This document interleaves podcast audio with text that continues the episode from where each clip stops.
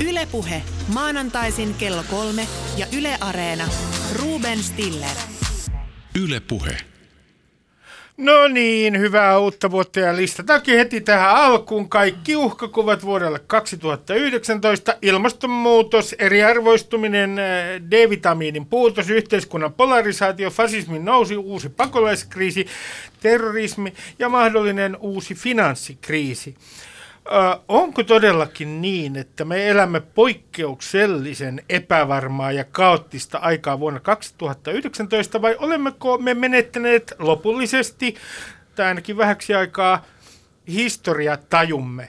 Millainen on ajan henki? Olemmeko tulleet vaiheeseen, jossa äh, rypeämme pessimismin lätäkössä ja elämme jatkuvien uhkakuvien galleriassa? Tästä puhumme tänään Tervetuloa professori Markku Kuisma. Kiitoksia.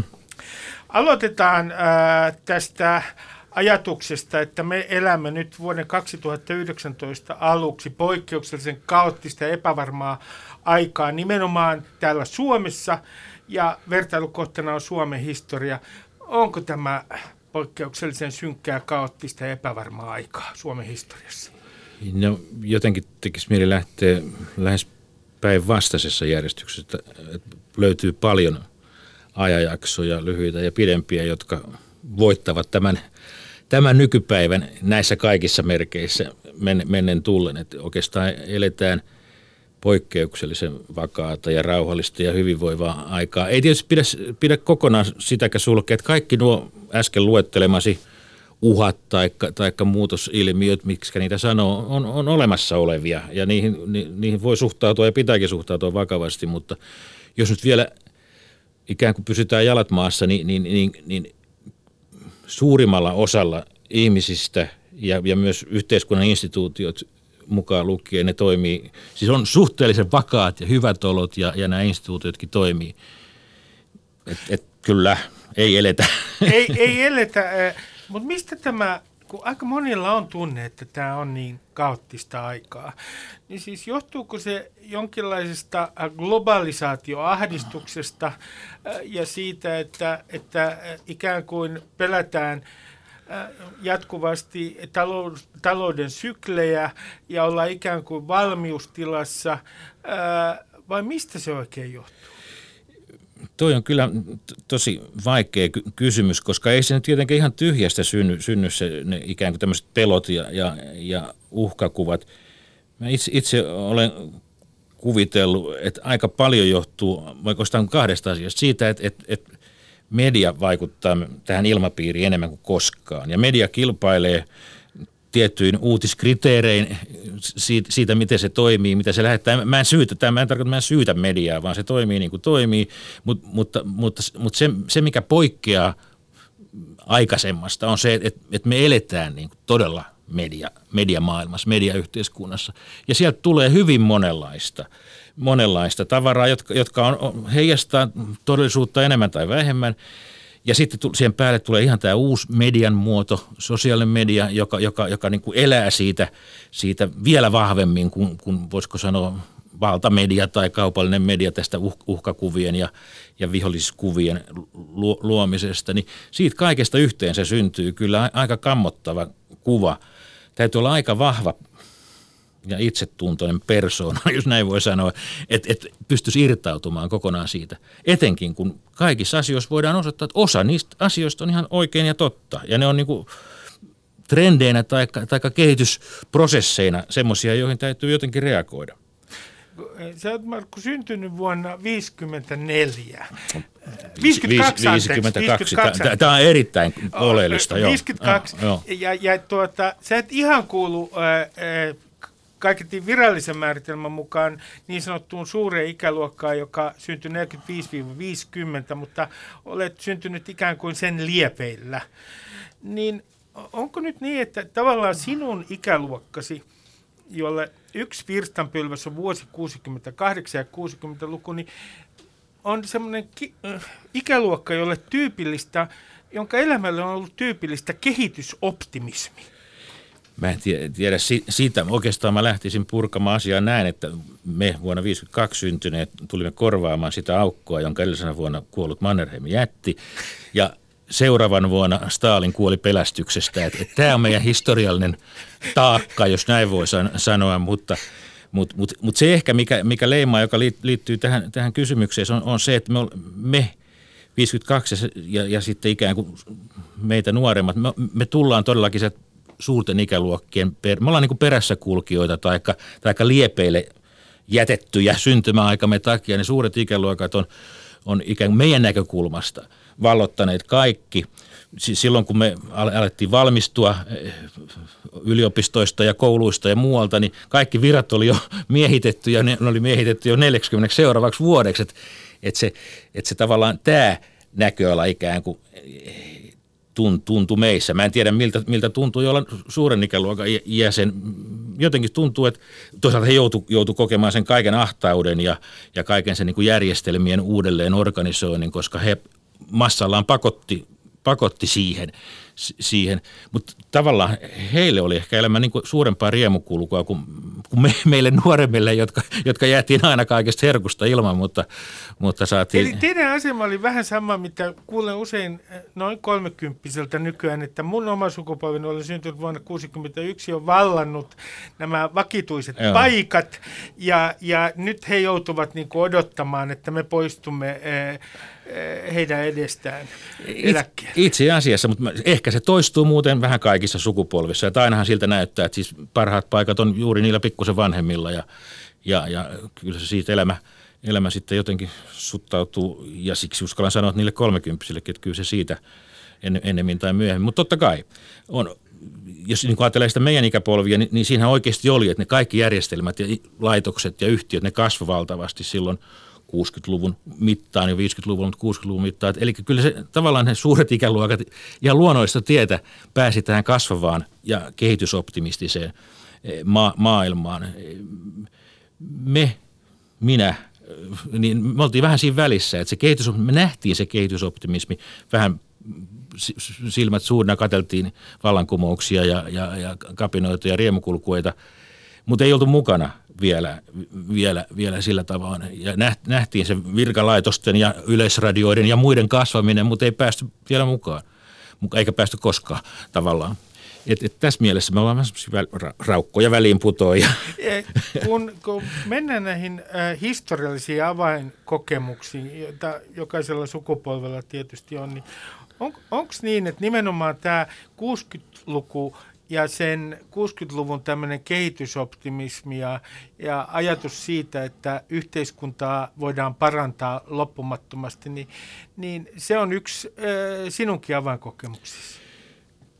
Kyllä mä luulen. Mulle tulee aina, aina kun kysytään tämän tapaista kysymystä, niin mulle tulee 50-luvun kuva pää, päähän, niin se on pikkupoika seisoo hyvinkään rautatieasemalla ihmettelee Ukko-Pekka tai jotakin muuta isoa höyryveturia. Sen iso valtava, valtava koneisto ja sen isot pyörät, ne, se laite puhisee siinä ja siihen kulminoituu itse asiassa paitsi suuri rakkautinen kaikkeen suurteollisuuteen, konepajateollisuuteen ja kaikkeen, mitä siihen liittyy, liittyy mutta mut se liittyy myös tähän kehitysopimukseen. Se, että ihminen pystyy tekemään ihmeellisiä asioita – teknisellä osaamisella, teknologialla, myös kaikilla muilla aloilla. Ja 60-luvullahan se, 50-luvun lopulla, 60-luvulla tämä tämän tapainen tämmöinen teollistekninen kehitysoptimismi, eli ehkä, ehkä riemukkainta ja säröttömintä aikaansa. Silloin, silloin DDT oli, oli hieno aine, jolla, jota ruiskutettiin, ruiskutettiin puutarhassa ää, täytekakun päälle, ettei kärpäset häiritse. Ja, se oli hyönteismyrkkyä. Se oli, hyönteis, se oli hyönteismyrkkyä, joo. Ja, ja, ja kaikki tämä, oltiin via, viattoman sinisilmisiä, sinisilmäisiä ja, ja ihastuneita kaikkeen uuteen. Maailma oli auki taivaskailurajana silloin. silloin. Sitten oikeastaan se 60-luvun loppu, loppu 68, ennen kaikkea, mä, mähän olin 60-vuotias, ei 60, 16, 16-vuotias, että mä olin taas vähän niin kuin nuori, mutta näinhän mä sen televisiosta, sen, se, aika moni, monipuolisesti siis, musta 66-8 liittyy, liittyy Pariisin levottomuudet, joka oli paljon isompi juttu siinä mielessä kuin nykyiset keltaliivit. Et nythän keltaliivit on, on syrjäytyneitä pienipalkkaisia ihmisiä. Silloin oli kansakunnan toivo. Ylioppilasnuoret pisti autoja romuksia ja valtasivat kadun. Se oli paljon isompi juttu siinä mielessä. Praha, se niin sanottu ihmiskasvoisen sosialismin mahdollisuuden kuoleminen tietyllä tavalla, joka oli kuitenkin ollut se aika, aika tärkeä iso juttu. Mä en siitä tiedä, kun mä olin niin nuori, mutta mä jälkeenpäin voin ymmärtää sen. Ja mitä vielä, Vietnamin sodan tulo niin kuin, niin kuin massiivisena, massiivisena TV-ruutujen kautta kotiin, niin se, sehän muutti länsimaissa ihmisten, nuorten ihmisten maailmankuvan totaalisesti. Se, se särki niin kuin ratkaisevalla tavalla tämän – tämän niin kuin uskon niihin auktoriteetteihin, joihin me oltiin kasvettu ja joita me pidettiin luonnollisina hyvinä. No jos ajattelee, viittasit tuossa keltaliiveihin, siis näihin Ranskan keltaliiveihin, ja keltaliivejä on näkynyt nyt, jotkut ovat kopioineet sitä vähän muuallakin, mutta se on jäänyt aika vähäiseksi tämä kapina Ranskan ulkopuolella toistaiseksi. Niin voit, voisitko kuvitella, että tänä päivänä syntyy äh, vuonna 2019, tästä pari vuotta eteenpäin, samanlainen sukupolvikapina, joka näkyy Euroopassa kaduilla kuin vuonna 1968. Aika vaikea on, on uskoa siihen. Tietysti aina tietty hetki, hetki voi hämätä. Nyt kun katsoo sitä Pari, Pariisia ja Ranskaa ja, ja, ja ehkä muuallakin tai ei ehkä vaan ilman muuta muuallakin kuplivaa vähän samansuuntaista liikettä. Siitä voi tulla suurta ja vaikuttavaa, mutta, mutta sukupolvikapinana mun on vaikea nähdä sitä. Se on enemmänkin, enemmänkin niin kuin, hmm, mitä se on? Se on niin kuin alemman keskiluokan ja, ja, ja työstä, työstä jo osittain syr, syrjäytettyjen. Ja tässä tullaan siihen isoon asiaan, että se globalisaatioangsti ei, ei, ei, ole ihan turhaa angstia tai turhasta syntynyttä. Tämä on oikeasti – me, me, meidän yhteiskunnissamme, jos näin voi sanoa, siis kehittyneissä läntisissä yhteiskunnassa on syntynyt tilanne, jossa, jossa se, minkä uskottiin tuovan niin kuin hyvää kaikille, niin ei, vaikka se on tuonut paljon hyvää taloudellisen kasvun mielessä ja kautta, niin se on kuitenkin, kuitenkin luonut, luonut tavallaan tietysti mielessä uusia jakolinjoja, joista osa porukkaa kerta kaikkiaan tippuu, ja se, se angsti on oikeaa ja totta, ja, ja ja se, se, se, se niin kuin näkyy tässä. No mä, mä kysyn tuota sen takia, että, että on tiettyjä merkkejä siitä, ja on esitetty väite, että, että jos me ajatellaan tuollaista, sanotaan kolmekymppistä, ehkä vähän alle olevaa keskiluokkaista suomalaista koulutettua ää, henkilöä, niin, niin Suomessa hänen on yhä vaikeampi päästä, ellei hän peri, ää, vanhempiensa elintasoon. Ja ää, Tämä sama ilmiö on havaittu muuallakin Euroopassa. Britannia on oikein tyypillinen esimerkki. Ja muista, muistini mukaan, Guardianin artikkelin mukaan, tätä näkyy myös esimerkiksi Ranskassa ja jopa Yhdysvalloissa. Ja. Niin, Markku Kuisma, kun sä oot taloushistoria, onko tämä nyt ihan vaan Stillerin tämmöinen huithapeli ää, ikään kuin skenaario ja tulevaisuuden ennustus. Se, että alkaa laskeva luokkakierre keskiluokan ää, joukossa. Ei, ei, ei, ei, se sitä, ei se sitä suinkaan ole, että sinä nyt pääset tätä omimaan mitenkään, mitenkään yksin. Kyllä, kyllähän tästä on paljon merkkejä. Toisaalta sitten tietysti on, on niinkin, että kun ajatellaan, että, että just 1950, 60, 70 ja vielä 80-luvulla jatkava valtava sosiaalinen nous, nousuliike, joka myllersi koko, koko niin kuin eurooppalaiset ja myös yhdysvaltalaisen yhteiskunnan, joka tarkoitti nousevaa luokkakierrettä tai oikeastaan luokkarajojen murtumista ja, ja sosiaalisen nousun niin kuin ulottumista hyvin laaja, laajalle yhteiskuntaan, joista mun ikäiset ja, ja nuoremmat ja vähän vanhemmatkin on, on, on niin kuin loistavia es, esimerkkejä. To, todellakin niin kuin korkeisiin asemiin yhteiskunnassa noustiin hyvin alhaalta, mikä on aina poikkeuksellista. No nyt tietysti tavallaan on syntynyt hyvin laaja ja, ja, ja keskiluokka, niin, niin, niin miten sieltä sitten pääsee enää vielä ylemmäs, koska yläluokka on aina niin kuin – kappea. Jo määritelmän mukaan eliitti on, on ha, harvojen valittujen niin kuin ry, ryhmittymä. Ei se kasva. Se, sen sisältö voi, kokoonpano voi muuttua. Sen eliitti, se eliitti voi olla sulkeutunut tai se voi olla avoin, mikä on yleensä yhteiskuntakehityksen parempi. Eli sen eliitin kokoonpano muuttuu, tulee alhaalta sivusta ja muualta, muualta uusia aineksia. Keskiluokka on vielä vahvemmin sitä ollut, ollut, ollut, ollut pitkään, että sen kokoonpano muuttuu. Mutta mut nyt on aika vaikea nousta ikään kuin vanhempia ylemmäs. Jos, jos, jos vanhemmat on sanokaamme nyt lääkäri ja, ja diplomi-insinööri, niin, niin, mi, jotka, jotka on tämmöisiä perinteisiä arvostettuja ja a, a, ammatteja, niin miten, miten siitä pääsee ylemmä? Voi päästä samalle tasolle, mutta, mutta jos ei ole ihan hirvittävän ahkera ja onnekas, niin aika helposti saattaa sitten vähän tipahtaa laske, laskevaan kierteeseen. Onko se katastrofi? Kyllä se henkilökohtaisesti sitä saattaa olla. Se, se, se koettelee kyllä niin kuin, niin kuin – henkistä ilmapiiriä vähintäänkin. No sitten tähän, tähän tavallaan ää, liittyen, niin, niin jos on esitetty myös väite, että, että sanotaan tällainen kolmekymppinen, otetaan taas esimerkki keskiluokasta, hmm. suomalainen koulutettu ää, nuori, suhtkot nuori henkilö, niin, niin hän elää paljon epävarmemmilla globalisaation – ansiosta paljon epävarmemmilla työmarkkinoilla. Ja suhdannesyklit ovat nopeampia kuin aikaisemmin. Ja äh, työelämä on hänen kohdalla yhä epävarmempaa. Luvassa on myös robotiikkaa ja tekoälyä ja niin edelleen, jotka saattavat myös äh, muovata keskiluokan ammatteja ja itse asiassa vähentää tarvittavaa työvoimaa.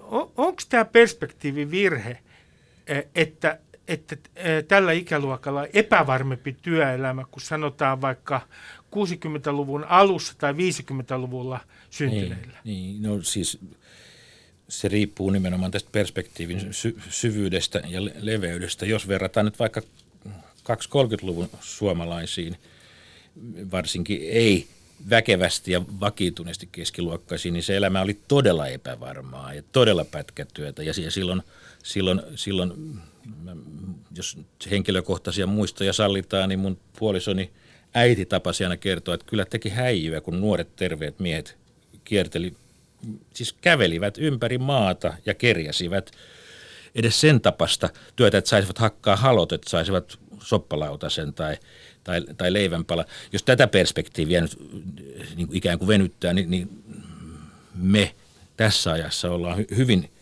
vahvasti turvassa.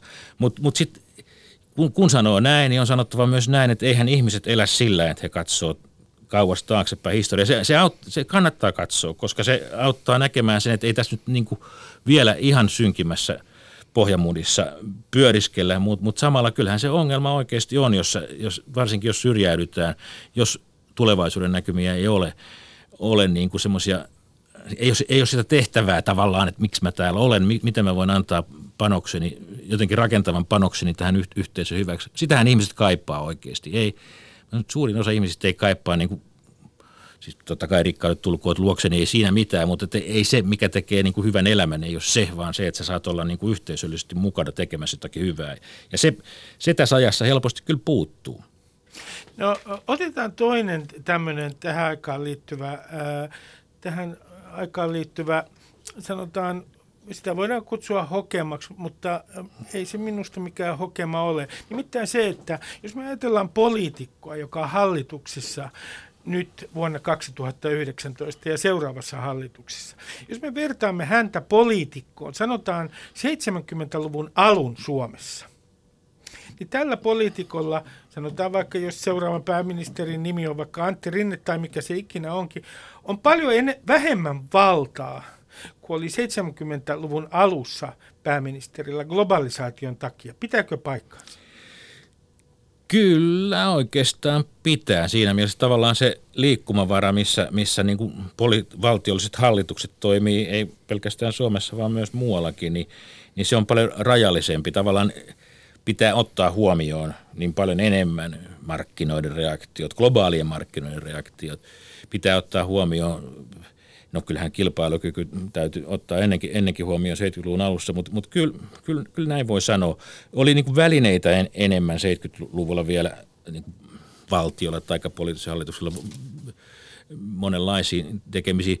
To, toisaalta toisaalta niin kuin resurssit oli paljon niukemmat silloin de facto, siis tosiasiallisesti. Että et, et tavallaan vaikka nyt puhutaan koko ajan velkakriiseistä ja kestävyysvajeista ja niin edelleen, niin, niin mun tietääkseni Suomi on varakkaampi, vauraampi kuin milloinkaan ennen. Ongelma nyt ehkä valtion kannalta on se, että ne rahat on muualla kuin valtiolla, mutta valtiollakin on aika paljon, siis kymmeniä miljardeja. Jos valtion budjetti on 50 miljoonaa, siitä nyt osa rahoitetaan aina velalla, mikä nyt ei pitämällä aikavälillä ole välttämättä hieno ratkaisu, mutta, mutta tota, joka tapauksessa niin kuin nappuloita on Yksi vuosikymmen, joka on todella kultainen Suomessa, on 80-luku. Ja se on ihan virallisesti tämmöinen suomalaisten kultainen vuosikymmen. Yle teki 2013 tällaisen kyselyn ja silloin katsottiin, että 80-luku on suomalaisten parasta, oli suomalaisten parasta aikaa. Markku Kuusma taloushistorioitsijana, mihin suomalaiset oikein, mitä he kaipaavat, kun he kaipaavat 80-luvulle? Mä luulen, ja, ja tässä mä ymmärrän kyllä suomalaisia, su, suomalaisiani, sanoo Mannerheimin korvaaja ja Stalinin pelästyttäjä.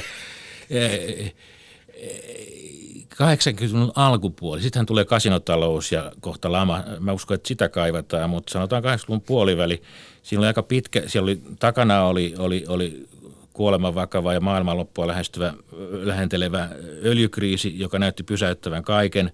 Si- oli tavallaan ympäristökriisi oli tiedostettuna, mutta 80-luku oli, oli kivaa nousun kautta. Ja sitten se oli täystyöllisyyden aikaa.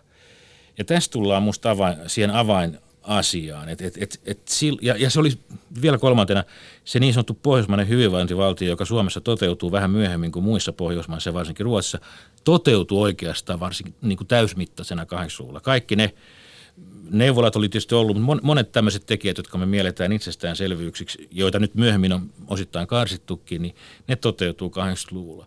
Et vaikka elintaso sinänsä oli alhaisempi varmaan, jos, jos, jos, jos mitataan, palkat oli alhaisempia, eh, Himps, Hampsun ja Krääsän saaminen oli rajoitetumpaa, mutta sitä oli jo ihan mukavasti.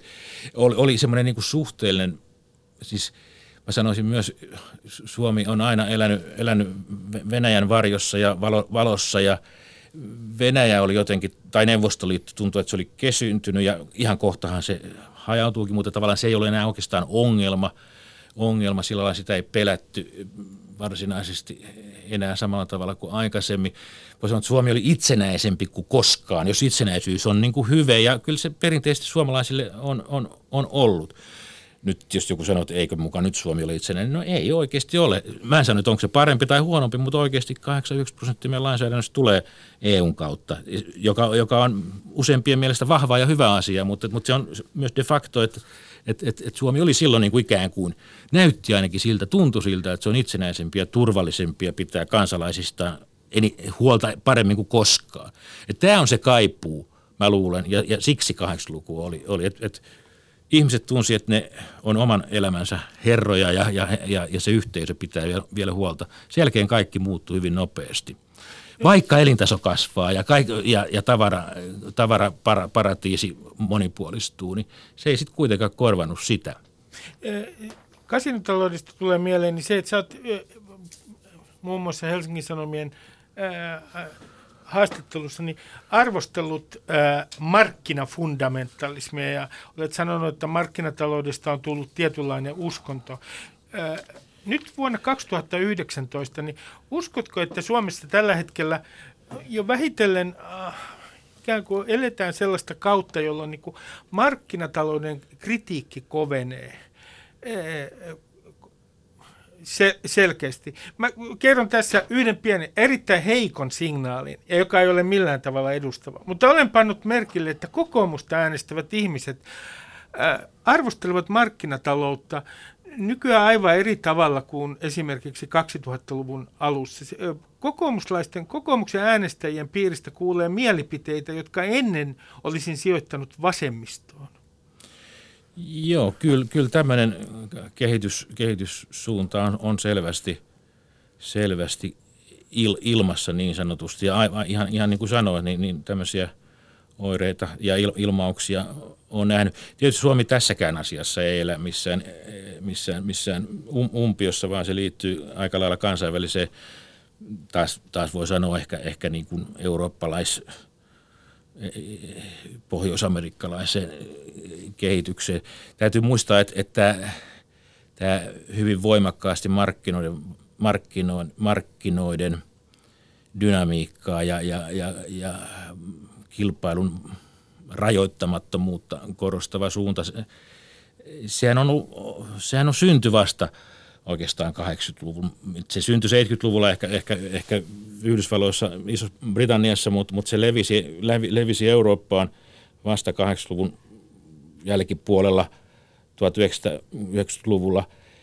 Ja niin kuin kaikkien tämmöisten suuntausten, ne menee vähän heiluriliikkeenä. Sille ei, ei se mikään luonnonlaki ole, mutta siltä näyttää, että tämmöiset ajan henget tai taikka, taikka tämän tapaiset liikkeet, niin ne, ne pääsee toteuttamaan ohjelmaansa ja, ja kuinka ollakaan me huomataan, että maanpäällinen paratiisi ei syntynytkään siitä. Ihan, sama, ihan samalla tavalla kuin sosialismi. En puhu Neuvostoliitosta, joka on niin kuin oma, oma juttunsa, mutta sanotaan semmoinen eurooppalainen ja miksei pohjois-amerikkalainenkin sosiaalidemokratia ja sosialismi. Se, se eli kukoistuskauttaan ehkä siinä – 50-60-luvulla, 70-luvulla se alkoi jo rappeutua. Ihmiset alkoi kyllästyä, että pitääkö joka hemmetin asiasta olla joku, joku säätely, laitos tai mekanismi. Se alkoi niin kuin ikään kuin ikään kuin jäykistää talouden ja yhteiskunnan rakenteita, ihmiset kyllästyivät siihen. Ja sen vastapainoksena syntyi sitten tämä tämä liberalismi, jota me sanotaan, tai ei liberalismi on nyt syntynyt sitten, mutta ehkä uusi liberalismi tai markkinafundamentalismikin ääri, äärimuodossaan, ikään kuin tervehdyttävänä, vapauttavana voimana, voimana. Ja nyt kun me ollaan koettu siitä, niin, niin ehkä, ehkä nyt voisi olla itse asiassa takaisin vähän jotakin sieltä, sieltä sosiaalidemokratian tai sääntelynkin, markkinasääntelyn kultaisilta vuosikymmeniltä – Mä itse toivon, että, että, että, että, että, että, että näin viisastuttaisiin, mitä meidän viisastuttamisella, että yhä enemmän katsottaisiin, että, että missä, minkä asian hoitamisessa markkinat on paras väline ja, ja, ja kenties kilpailu, missä, missä sitten julkiset ratkaisut, koska on ihan, on ihan selvästi nähtävissä, että on elämänalueita ja tehtäviä, jossa julkinen puoli hoitaa asian paremmin, tehokkaammin ja ainakin kokonaisuuden kannalta, kannalta su, pa, paremmin. Ja sitten on ihan selvästi semmoisia, joissa yksityiset yritykset ja markkinat toimii ylivoimaisesti. Musta näistä kummastakaan asiasta ei kannattaisi tehdä uskontoa, vaan, vaan ottaa aika käytännönläheinen lähestymistapa. Niin me silloin, silloin, me emme silloinkaan paratiisin päästä, mutta ollaan askel eteenpäin. Sä olet myös hyvin konkreettisesti ottanut kantaa siihen, mitä, mitä tapahtuu organisaatioissa näinä aikoina. Sä, sä et ole organis- jatkuvien organisaatiouudistuksien, etkä konsulttien paras ystävä. Siis, et onko nyt niin, että, että jatkuvat organisaatiouudistukset ja tämä konsulttien äh, riemumarssi, jota varsin monet suomalaiset ovat olleet todistamassa, niin, niin, niin ne ovat jonkinlainen niin kuin ajan merkki. Kyllä tähän aikaan vahvasti, vahvasti näyttävät liittyvän. Mysteeri on se, että mistä se, mistä se syntyy, mistä se tulee – onko se, onko, se, onko se epävarmuuden vai epätietoisuuden merkki vai onko nyt kerta kaikkiaan syntynyt uusi, uusi elinkeino, joka, joka, joka pyörittää tätä, tätä rumbaa. rumbaa. Mä, en, mä oon hirveän huono ihminen vastaamaan tähän siinä mielessä, että, että mä en pidä siitä ilmiöstä. Se, se, se on mun mielestä – ne jatkuvat organisaatiouudistukset on, on työtehoa laskevia, organisaation niin kuin tehokkuutta ja, ja kustannustehokkuutta tylsistyttäviä. Ja, ja mikä, mikä oleellista, ne toimii yleensä aina täsmälleen päinvastoin, kun ne, julistaa. Niin todellinen vaikutus on, on lähes aina täsmälleen päinvastainen kuin niiden viralliset tavoitteet. Ja se, se, se mikä siinä on vaarallista, niin, niin, niin, niin sehän niin kuin demoralisoi työntekijät, meidät ihmiset. Me huomataan, että, että toisaalta on viralliset arvot, tavoitteet, joita näillä tällä ikään kuin jatkuvalla vallankumouksella, vähän maolaisella, jatku, tulee niin kuin maon jatkuva vallankumous mieleen näistä organisaatioista, joita pidetään yllä. Sitten sit huomataan, että eihän tämä nyt näin mene. Ihmiset etsii ja löytää tapoja tehdä ne asiat, jotka tämän organisaation organisaatiokaavioiden orjallinen noudattaminen tarkoittaa sitä, että ne asiat ei tulisi edes tehdyksi kunnolla, niin ihmiset joutuu tekemään varjoorganisaatioita, jotta asiat tulisi hoidettua. Tunnolliset suomalaiset rassukat rehkivät edelleen töissään, mutta toisaalta täytyy piilottaa esimieltä se, että ei toimikaan organisaatiokaavioiden mukaan. Ja, ja, ja toisaalta täytyy kuitenkin saada asiat hoidetuksi. Siitä syntyy aivan niin kuin rehellisille ihmisille syntyy siitä henkisesti kestämätön yhdistelmä, joka aiheuttaa sekä masennusta, joka muuten on laajin diagnostisoitu tauti nykyään, mistä se kertoo, tai ihan henkistä loppuun kulumista. Sitten meille muille epärehellisille, jotka yritetään sitten jollakin tavalla keplotella, niin, niin me ryhdytään suhtautumaan kyynisesti ja pilkallisesti työnantajimme, isänmaahamme ja, ja, ja, ja kaikkiin muihin tärkeisiin auktoriteetteihin, ja se epävastaa maanpuolustuskyvyn kannalta haitallista. No, tähän liittyy sellainen termi, jota nykyään käytetään, että me elämme esitystalouden aikaa. Markku Kuisma, miten sä määrittelet esitystalouden? Mä en tiedä, osaanko mä määritellä esitystaloutta, mutta mulle tulee mieleen helppo Heikki. Jos tiedätte kaikki torilla, se on upea ilmiö sinänsä. Osaa myydä rukkasia, saat viisi rukkasta kahden hinnalla ja niin edelleen. Osaa brändätä Osaa myös. brändätä, osaa brändätä itsensä, saa sen tuotteen houkuttelevaksi. Ja esitystalous liittyy jotenkin tähän. Sehän, sehän ei ole uusi ilmiö, se nimi on ehkä uusi, mutta ainahan on niin kuin – hyvällä retoriikalla, hyvällä brändäämisellä eh, voit, saatu aikaan asioita. Sehän on osa, osa niin kuin ihmisyhteisöjen toimintaa, mutta nyt kun siitä on tehty erityinen ilmiö ja erityinen talouden muoto, niin, niin eletään taas aika sairaassa ilmiössä itse asiassa, että, että, että näin ei toimi suomalainen mies. Mutta. Mä, mä palaan tähän, tähän äh, ehkä äh, suorastaan suuruudenhulluun äh, kuvaan äh, siitä, missä tilanteessa olemme vuoden 2019 alussa. Mutta jos pitäisi jotenkin määritellä se, että minkälaisessa murroskohdassa me ollaan nyt vuoden 2019 alussa äh, Suomen historiassa, mm. niin, niin voiko sitä mitenkään nähdä tällä hetkellä? Se on kyllä tosi, tosi vaikea nähdä aina, aina pikkusen jälkeenpäin. On, on, on paljon viisaampi, viisaampi eh, näkemään, että mikä se murros on. Mä luulen, että äh, lähes kaikki on sitä mieltä, että, että joku murros on käynnissä. Siitä ollaan sitten eri mieltä, että onko se murros jo sitä samaa murrosta, joka alkoi 90-luvulla, joka jatkuu elle.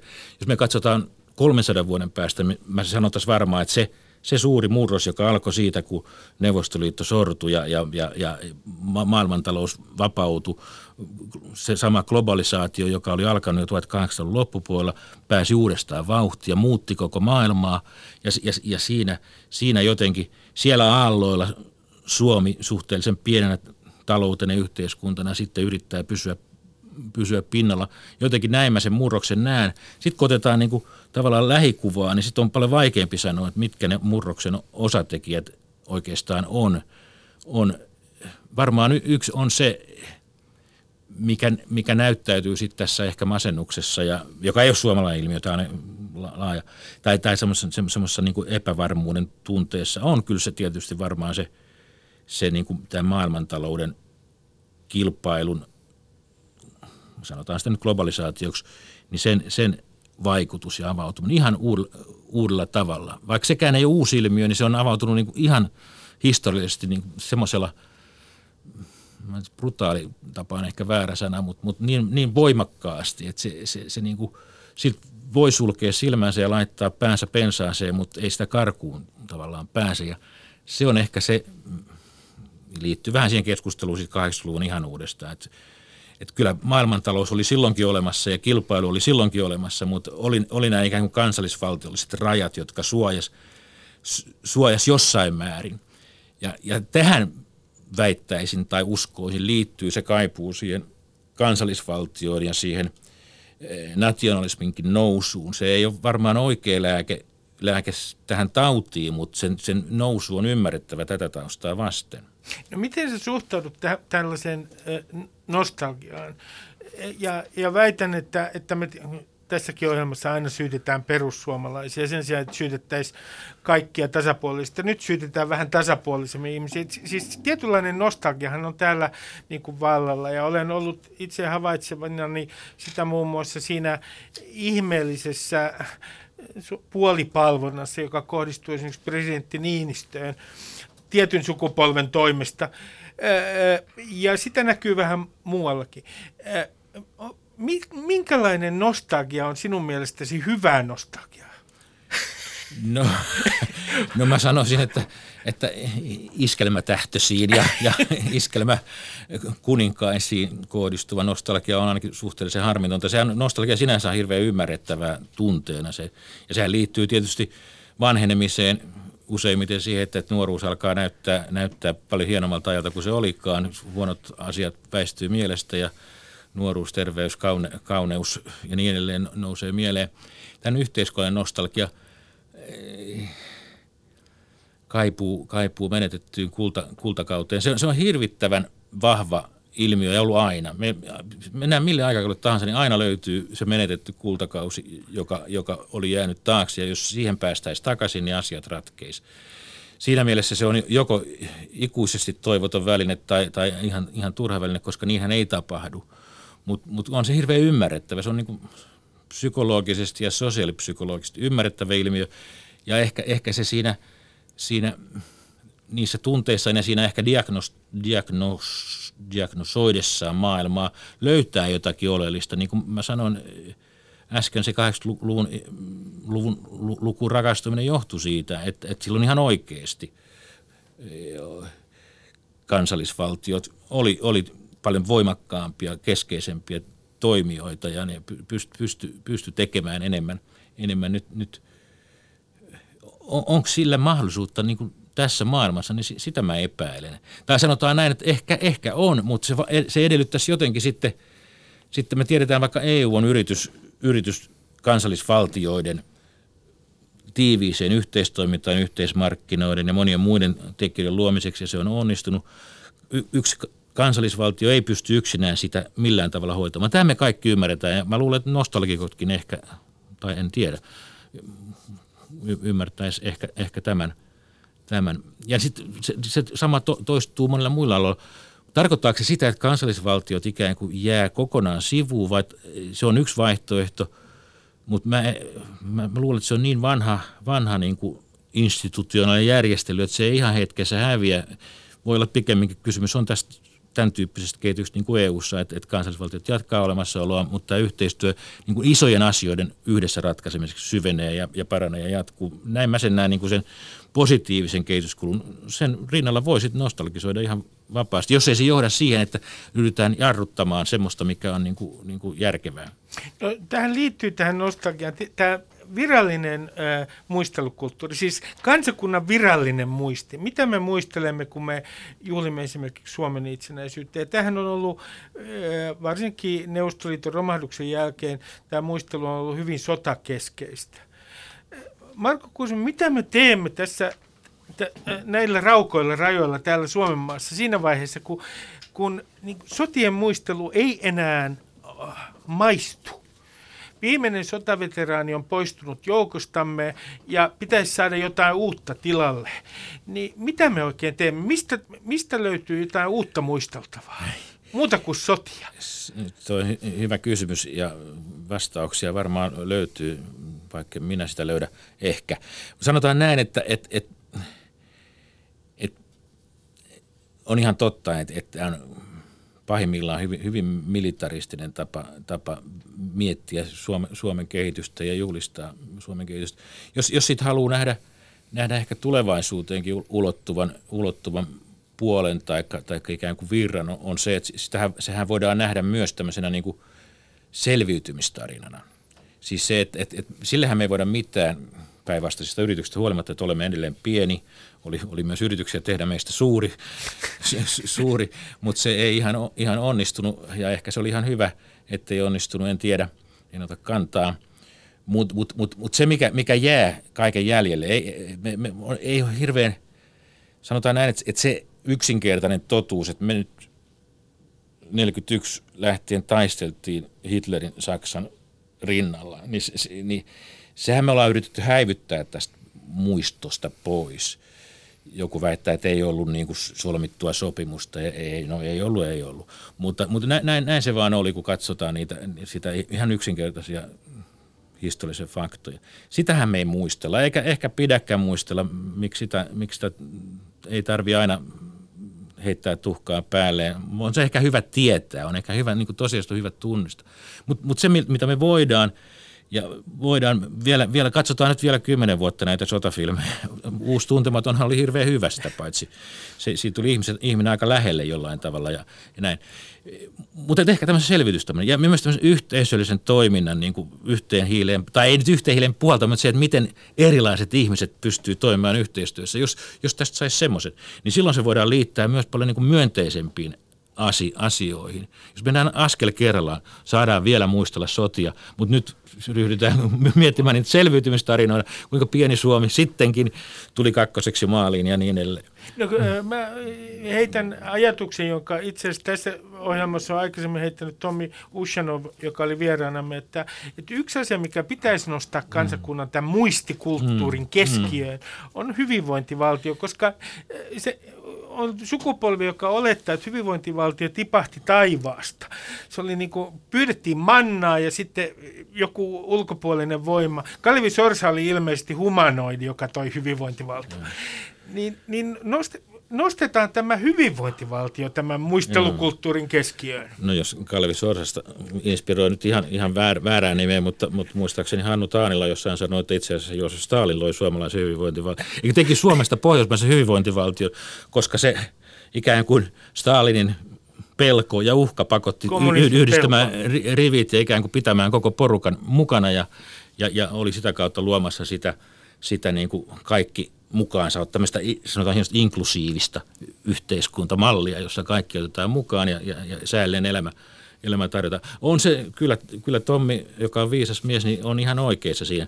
Se vaikeushan on, on siinä helposti se, että hyvinvointivaltio, hetkinen, palvomme hyvinvointivaltio. Se sanana on niin, niin jotenkin pitkä ja outo, mutta mut eh, ehkä, ehkä uusien käsitteiden, uusien sanojen kautta se se ydin siellä, se, se ajatus siitä, että, että me ollaan täällä maailmassa, kun me tänne synnytään, niin ei me olla sitä varten, että me tehdään pahojamme, vaan tota, yritetään elää, elää fiksusti ja mukavasti ja ollaan iloisia ja pidetään, pidetään toisistamme huolta. Mikä on se ydin, hyvinvointivaltion perus, perusidea? Että luodaan semmoinen maailma, ei, ei, ei, tai sellainen yhteiskunta, jossa ihmisellä on mahdollisuus – täyttää tehtävänsä tai olla, olla, olla niin kuin ikään kuin positiivisessa roolissa tässä, tässä niin kuin maailmassa. Ja tämä, ongelma, tämä ongelma, Markku, on ilmeisesti mm. se, että hyvinvointivaltiosta ei saa sellaista tarinaa, missä olisi niin kuin uhreja. Eikö nimenomaan kaikki nationalistiset myytit, viime kädessä on sitten kysymys Suomesta tai mistä tahansa muusta valtiosta, perustu siihen, että nationalismia, sitä aina niin kuin, sitä kukkapenkkiä, sitä nationalistista kukkapenkkiä, sitä aina kastellaan verellä, uhrien verellä kyllä se aggressiivinen nationalismi, jota, jota nationalismi pahimmillaan ja, ja hyvin usein on, se on just näin. Mutta toisaalta, toisaalta meillä on myös tarina nationalismista, suomen kieli on jännä, nationalismi on niin kuin kielteinen sana, kansallistunne on jo paljon kauniimpi, mutta sehän on ihan sama asia. 1800-luvun suomen kielen nationalismin fenomania oli, oli, oli tavoitteeltaan hyvin sosiaalinen ja, ja, ja tämä niin kuin ikään kuin sosiaalipoliittinen ohjelma – joka toteutuu sitten oikeastaan vasta siellä hyvinvointivaltiossa toisen maailmansodan jälkeen, niin se on jo iduillaan siellä. Ja sen ajatuksena on se, että ei niinkään, että, että, on, pois, että on joku, joku vihollinen, joka me lyödään, vaan me nostetaan tämä koko suomalainen kansakunta niin kuin sivistyksen, sivistyksen asteelle. Ja se on niin kuin, myönteistä nationalismia. Se ei, se ei voi kohdistua koko maan, tai se niin kuin ikään kuin työn ekonomista ei suuntaudu koko maailmaan, vaan se koko, kohdistuu nyt tähän meidän kansakuntaamme, joka, joka määritellään jollakin tietyllä tavalla, ja yritetään saada sielläkin he, heikot ja vähäosaiset sen kansakunnan täysvaltaisiksi jäseniksi. Ja sehän on niin kuin oikeastaan aika kaunis projekti, se on sivistysprojekti. Se on siis Nelmanilainenkin jota, jota, jota hirveän usein hoetaan vähän, vähän niin kuin tyhjänä kuorenakin, mutta on siellä ytimenä on se – sen toinen puolihan on sitten tämmöinen, niin kuin, että se on vain suomen kieli ja, ja, ja niin edelleen. Se on ehkä vähän, se, se, siitä on niin pieni askel sitten semmoiseen aggressiiviseen nationalismiin, mutta, mutta tota, jos yritetään tässäkin nähdä se kaunis ydin, niin, niin tätä voisi kehittää. Ja, ja nyt jotain tähän, äh, kun meillä on 15 minuuttia aikaa, niin huomasin, että olin hypännyt tässä käsikirjoituksessa niin, että olin ihan unohtanut populismin ja populismin nousun ja nimenomaan sen, äh, mahdollisen skenaario ja tulevaisuuden ennusteen, jota monet ennustavat vuonna 2019, että itse asiassa me elämme tällä hetkellä sellaista kautta, jolla edessämme on entistä pahempi populistinen liikehdintä Euroopassa. Uskotko sinä, Markku Kuisma, että niin Suomessa kuin Euroopassa niin, niin ä, populistinen hyöky käy ylitsemme? Mä oon hyvin surullinen sanoessani tämä, mutta, mutta mä pelkään pahoin, että, että, että näin on tietysti ennustajan asemana aina kiinnostava. Voi, voi sanoa, että, että toisaalta voi käydä ihan päinvastoinkin, mutta, mutta, mutta jos, jos, jos ajatellaan sitä, että, että, että, että meidän populismimme on yhteistä populismia, kuitenkin yhteiseurooppalaista ja yhteispohjoisamerikkalaista samasta lähteestä kumpuavaa aika lailla, niin, niin kyllähän se, kyllä se musta näyttää vielä olevan niin kuin noususuunnassa, vahvistumassa. Sillä käy todennäköisesti ja, ja varmasti – ihan niin kuin markkinaliberalismille äh, äärimuodossaan on jo käynyt, käymässä, niin kuin sosialismille jäykistyneissä väärissä muodoissaan kävi. Sen, sen aika, aika täyttyy, täyttyy joskus, mutta, mutta, mutta milloin niin tapahtuu? Mä näen, näen kyllä niin, että, että, että mä sanoin aikaisemminkin ja sanon uudestaan, Suome, Suomea on mahdoton tarkistella, tarkastella yksinään ilman koko, koko ympäröivää maailmaa ja me ollaan hyvin, hy, hyvin tiiviisti osa niin kuin pohjois-amerikkalaista eurooppalaista y- yhteisöä. Jos ajatellaan, että Yhdysvalloissa on, on nyt presidenttinä, voi sanoa ääripopulisti, ilmiö, jota on vaikea historiasta pitkästä historiasta löytyy. Varmaan on ollut, mutta kun ei ollut mediaa eikä filmiä tallella, että voisi nähdä. Mm. nähdä. Onhan, onhan Trump tietysti ihan, ihan, ihan, ihan eri, erityinen ilmiö. Ja voidaan sanoa, että vaaleissa hän sai vähemmän ääniä kuin vastaehdokkaan, mutta silti, silti sai aika paljon. Eli no, lähes puolet kuitenkin äänistä. äänistä. Ja kun me tiedetään, että, että populismi on, on populismilla on hyvin pitkä historia ja juuret Yhdysvalloissa. Se alkaa 1800-luvun alkupuolelta Andrew Jacksonin ajasta, joka, jossa oli perus ihan sama. Se, se kohdistui, se, se varhainen amerikkalainen populismi kohdistui itärannikon paremmin tietävää suvakkisivistyneistöä ja, ja talousliikeeliittiä vastaan sieltä niin kuin rajamailta ja, ja, ja, ja, ja preerioilta ja, ja maaseudulta – mä, ne, se kielenkäyttö ja ne, ne, ne kuvailut tästä, tästä su, suvakeista tai, tai eliitistä on hyvin, hyvin samansuuntaisia. Ja, ja tietysti meidän täytyy kysyä, että kuinka paljon siitä kielenkäytöstä pitää paikkaansa. Että siinä voi mennä niin kuin, niin kuin ikään kuin, ikään kuin joka, jokainen ihminen voi, voi vähän tarkastella myös itseään ja omaa kielenkäyttöään, se kuinka paljon se ylimielisyys saattaa ärsyttää ärsyttää. Mutta se on, se, on, se on kuitenkin pintaa. Sen alla, alla on tämä niin vahva vahva virta, joka nyt sitten taas Yhdysvalloissa T-kutsuliike oli, oli, vaikka se oli niin kuin paremman väen liikettä osittain, niin sehän oli, sehän oli puhdasta populismia sen synkimissä yksinkertaisen muodossa. Ja sehän nosti, niin kuin, se käänsi koko republikaanipuolueesta, voi sanoa melko lailla populistisen puolueen, joka taas sitten no, nosti, nosti Trumpin valtaan. Ja ei, kyllä kova on yritys, mutta miten hänet sieltä pois saadaan, kun se kuitenkin, kaikki mitä hän sanoo – saa aplodeja. Se on niin kuin, täällä on vaikea ymmärtää sitä, että, että me voidaan naureskella, mutta, mutta kannat, kannatus vaan vahvistuu. Kaikis, kaik, mitä suurempi älyttömyys, sitä enemmän kannatus. Sä et, jos tehdään ennustus vuodelle 2019, sä et ole erityisen optimistinen sen suhteen, että Trump poistuisi ikään kuin kesken presidenttikauttaan näyttämöltä? No onhan sitäkin spekuloitu, että hän tekisi vaikka diilin, diilin, di, di, diilin että vapautus näistä syytteistä, tai mahdollisesti tulevista syytteistä ja, ja lähtee. Onhan kaikki on mahdollista, mutta en mä sitä kauhean todennäköisenä kuitenkaan uskalla vielä, vielä pitää. Että kyllä se, kyllähän, kyllähän todennäköisesti. Mutta niin kuin sanottu, yllättävä, tosi yllättävä kaveri. Ja sitten toinen asia, että, että, että mikä sitten muuttuu. No tämä värikäs mediahahmo poistuu näyttämöltä ja medialla on, on vähemmän ihmeteltävää ja, ja levikit, levikkiluvut la, laskevat. Täytyy muistaa sekin puoli, että vakavan median kehitys on hyvin myönteinen ja se on kiitos, samanlainen kiitos Trumpille kuin, kuin Stalinille pohjoismaisesta hyvinvointivaltiosta. Näin on, näin. Trump on parantanut New York Timesin ja Washington Postin myyntiä. Joo, just. Et, no, sehän ei tarkoita sitä, että, että, että, että New York Times toivoisi, että Trump jatkaa, jatkaa varmaankaan, mutta, mutta tarkoitan, että, että vaikka ei jatkakaan, niin poistuuko se ilmiö sen mukana? E, y, yksi lipuheiluttaja tai näkyvä hahmo poistuu, mutta poistuuko se, se populismin e, väkevä, väkevä liekki, sammuuko se siihen? Mä en jaksa uskoa.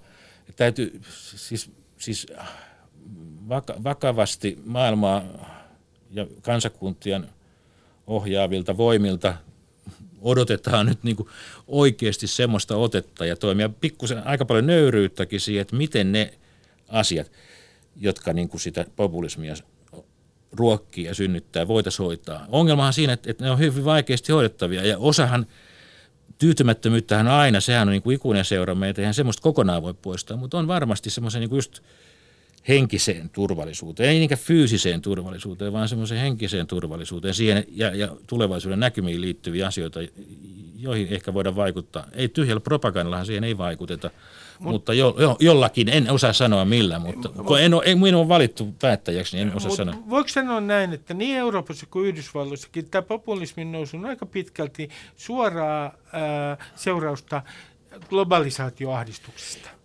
Kyllä, kyllä. Ja, ja tavallaan globalisaatiosta, joka, joka synnyttää ahdistusta, koska siihen, siihen liittyy tämmöinen, kuka, kuka fiksu, fiksu, fiksu tyyppi nosti, nosti käsitteen, pohti, pohti tämän niin kuin liberaalin demokratian ja, ja suvereenin demokratian suuretta. Niin sanot, Venäjän suvereenin su, Venäjän ja, ja sitten Ukrainan, äh, Ukraina, Unkarin ja, ja, ja, ja, ja Puolan, Puolan kehitystä, joka, jota, jota voi sanoa ehkä tämmöiseksi autoritaarisen demokratian, siis demokratia kylläkin, siis että on vaaleissa valittu, valittuja elimiä, jos on jonkin verran vaaliepäselvyyksiä, niin ei kuitenkaan niin paljon, että ei voi sanoa, että etteikö ne vaalitulokset suurin piirtein heijastaisi, heijastaisi niin kuin oikeita elementtejä.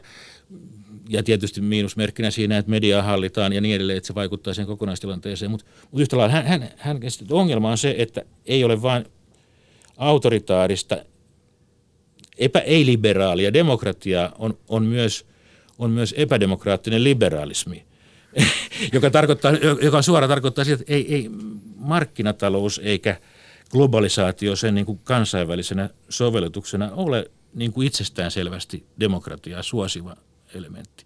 Ne on helposti kuin tuli ja vesi joka liittyy, että mikä on sen poliittisen vallan mahdollisuus vaikuttaa niin talousin voimiin. Tästä ei seuraa se, että, että, että markkinatalous on kiellettävä ja, ja, ja kansainvälinen taloudellinen toiminnus on kiellettävä, mutta täytyy ottaa vakavasti se, että mitä, mikä, mikä liber, tässä niin kuin liberaalissa kapitalismissa on asia, joka ruokkii epä, ei-demokraattisia elementtejä ja aiheuttaa sitä ahdistusta, tulevaisuuden näkymien tummenemista ja niin edelleen. Se on oikea, oikea, oikea tärkeä kysymys. Ja yksi, joka liittyy tähän, yksi kysymys, joka liittyy tähän, on tietysti se, että, että ennustetaan ja kehitys on meneillään vuonna 2019, että Yhdysvaltojen asema tulee pikkuhiljaa murenemaan. Uskotko sinä, Markku Kuisma, että Kiinan noustessa Yhdys, meidän edessämme on sellainen näkymä, jossa Yhdysvaltain valta maailmassa vähenee kovaa vauhtia?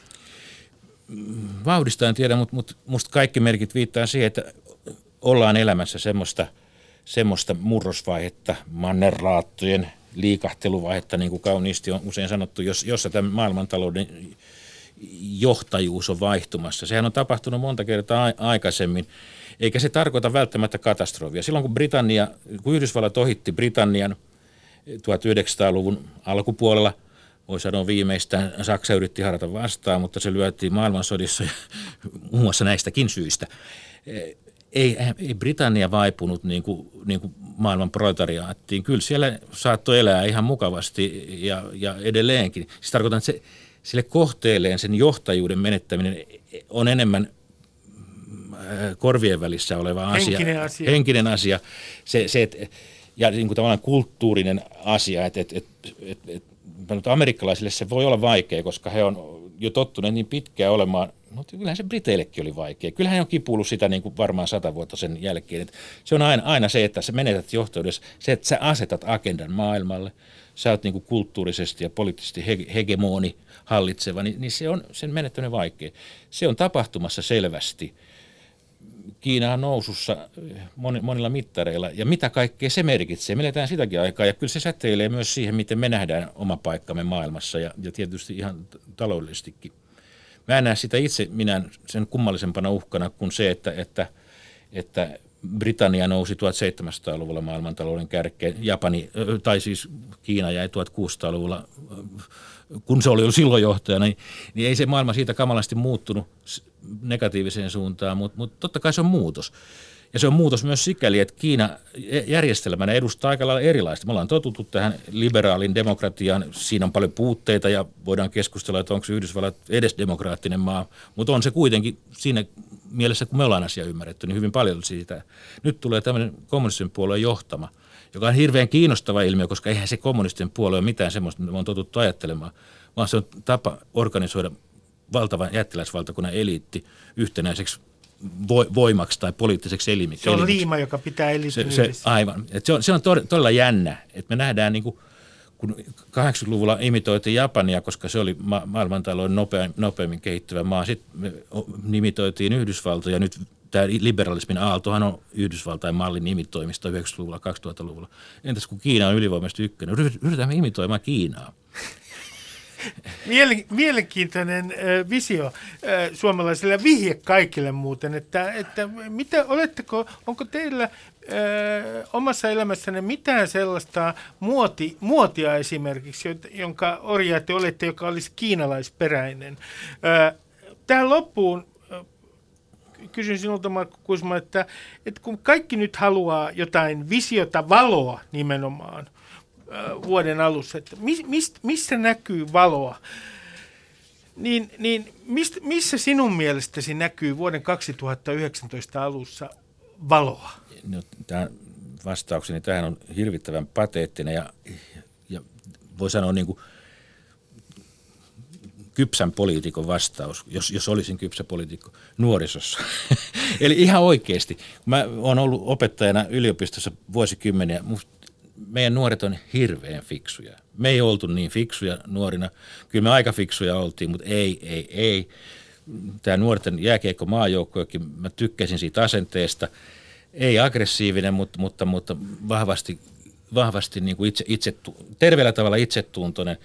Ja näistä nuorissa, jos en puhuta jääkiekkoilijasta, niin myös se, että maailmaa seurataan niin kuin todella isolla spektrillä laajasti, ei ahtaasti – ja, ja, ja niin kuin, ei, kyllä se on, se on ihan fantastista. Eli voidaanko sanoa näin, että tällä hetkellä, että positiivinen sanoma on se, että tällä hetkellä Suomessa on Suomen historian laajakatseisin nuori sukupolvi. Ja parhaiten koulutettu ja, ja, ja, ja monessa mielessä fiksui nuoriso. Että kyllä, kyllä, kyllä me sillä pärjätään. Me tulemme pärjäämään sillä. Kiitoksia Markku Kuisma haastattelusta ja ää, teille kaikille annan tehtävän, hyvät kuulijat. Ja se tehtävä on seuraavanlainen. Pohtikaa tänään koko loppupäivä sitä, miten Suomen historian tietyt tapahtumat ovat vaikuttaneet sukuhistorianne kautta omaan ajatteluunne. Millä tavalla te, jotka luulette olevanne vain yksilöitä ja jotka kenties luulette, että olette luoneet itsenne, olettekin historian pitkän prosessin tuloksia. Voikaa oikein hyvin ja kyllä tämä tästä taas lähtee kulkemaan tämäkin vuosi. Ylepuheessa Ruben Stiller. Ylepuhe.